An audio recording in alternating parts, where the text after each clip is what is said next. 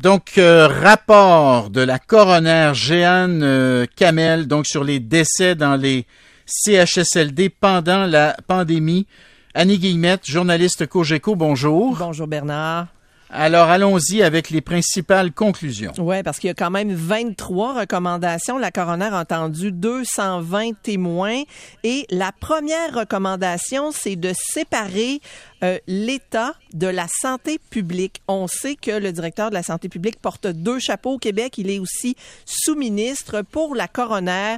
Elle dit qu'une personne doit tenir compte à la fois des impératifs scientifiques et du plan économique du gouvernement, ben ça se marie pas ensemble. Elle dit le directeur national de la santé publique doit être en mesure de faire ce qu'il croit être le mieux pour la santé de la population au hmm. risque de ne pas loger à la même enseigne que le gouvernement.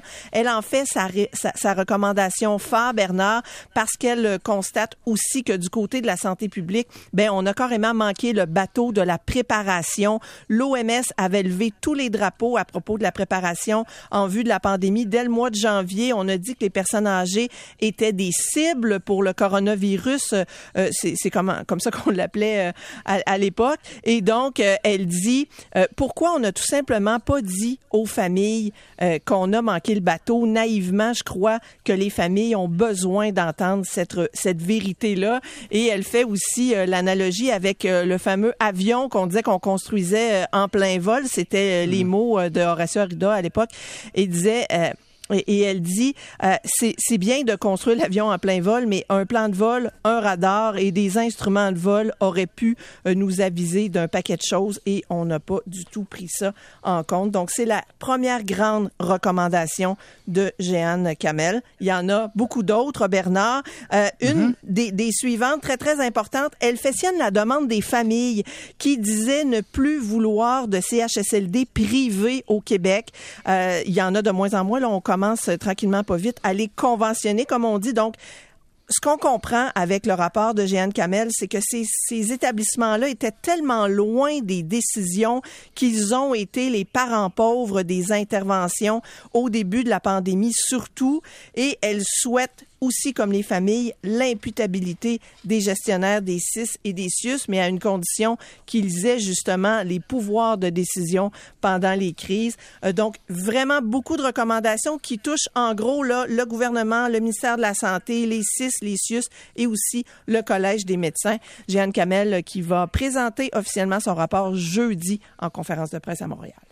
Oui, ce que j'ai lu dans ce qui a filtré dans les médias, c'est que mhm. Marguerite Blais, finalement, n'est pas tellement blâmée hein, par la par la coroner. Est-ce que est-ce que c'est les informations que tu as eues Oui, effectivement, j'ai lu le rapport aussi et elle dit même que son témoignage, même s'il était euh, scripté, très très bien préparé à l'avance, il était hautement crédible. En fait, un des plus crédibles de l'équipe gouvernementale pour savoir exactement quand est-ce qu'on a commencé à prendre conscience et à agir dans les CHSLD. On sait que c'est venu très tard. C'est à cause de ça qu'il y a eu énormément de morts. Jeanne Kamel s'est vraiment concentrée sur les décès au début de la pandémie. 47 qui se sont déroulés là, avant même que, que la pandémie touche beaucoup de monde là, dans la population. C'est vraiment de ce côté-là que ça a bougé. Et elle ne critique pas, euh, ou à peu près pas, Marguerite Blais dans son travail à ce moment-là, effectivement. Très bien, très bien, Annie Guillemette. Merci beaucoup. Au plaisir. Alors, pour commencer à, dans le fond, analyser un petit peu ces recommandations-là, on va se tourner vers euh, David Lucier, médecin gériatre à l'Institut de gériatrie de Montréal. Bonjour, David. Bonjour.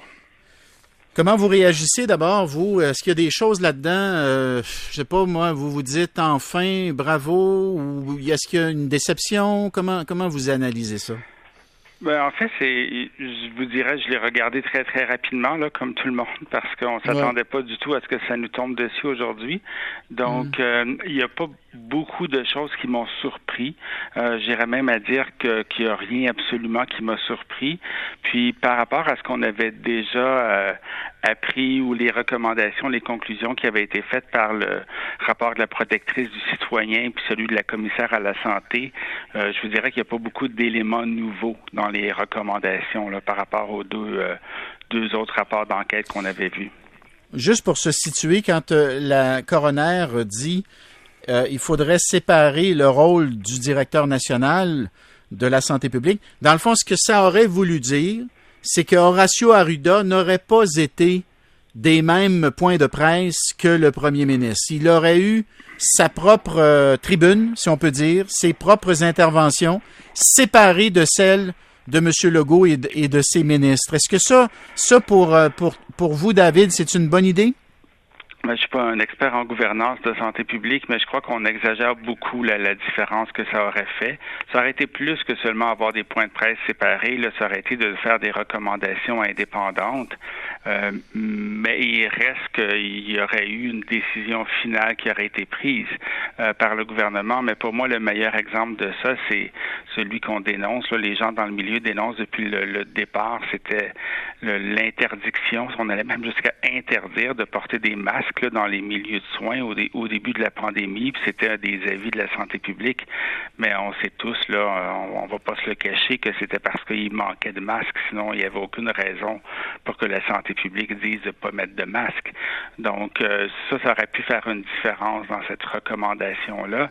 Mais je pense que ce qu'on retient beaucoup du rapport, c'est la même chose que les autres, finalement, c'est qu'il n'y avait pas de préparation des Une mauvaise coordination entre les différents, euh, les différents euh, directions du, du ministère de la Santé qui a fait que les CHSLD ont été négligés et, et le fait que les CHSLD ont été trop considérés que comme des milieux de vie. Ça a été beaucoup ça l'emphase qui a été mise dans les dernières années.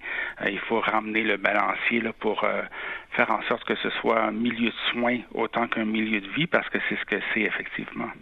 Les CHSLD privés non non euh, non conventionnés, comme ils les appellent techniquement, comme le, le Heron. Est-ce mm-hmm. que, à votre avis, euh, on devrait arrêter ça. Là, ça devrait, on, ne devrait qu'avoir des, des, CHSLD soit publics ou encore des CHSLD privés mais conventionnés qui doivent, qui doivent suivre à toute fin pratique les mêmes règles que les CHSLD publics? Mais si on a des CHSLD privés non conventionnés, il faut s'assurer d'avoir des plans clairs de gestion de crise pour ces CHSLD-là. Il faut les inclure dans toutes les recommandations. Il faut que, que, que les soins soient les mêmes. On blâme beaucoup le, le CIUS de l'Ouest pour sa mauvaise gestion. Puis ça, la, la coroner le fait beaucoup dans le rapport pour sa mauvaise gestion, même quand ils ont pris le, le CHSLD euh, Aaron en charge. Sauf qu'on avait un établissement qui avait lui aussi ses problèmes de personnel et qui là devait aller agir dans un établissement qui n'était pas le sien, puis vous n'étiez pas du tout, du tout présent avant.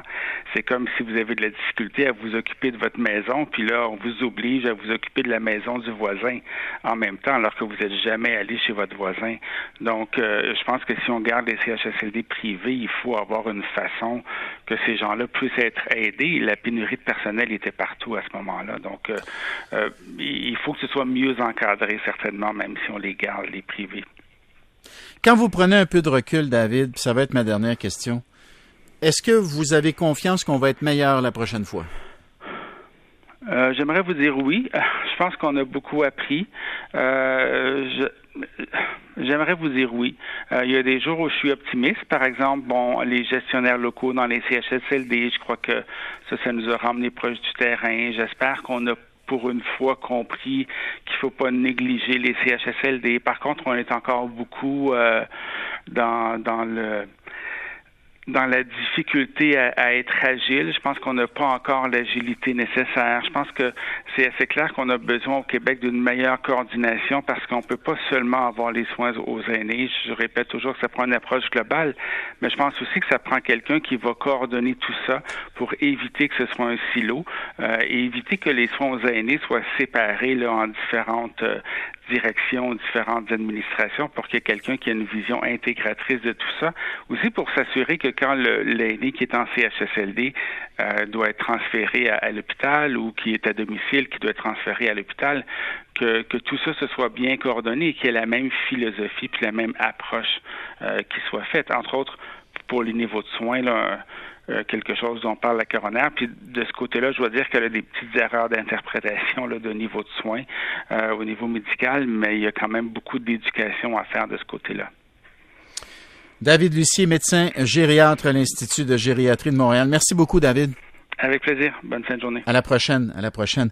OK, on s'en va à la pause au retour. Euh, on va parler de cette grosse fin de semaine que les Américains ont vécue.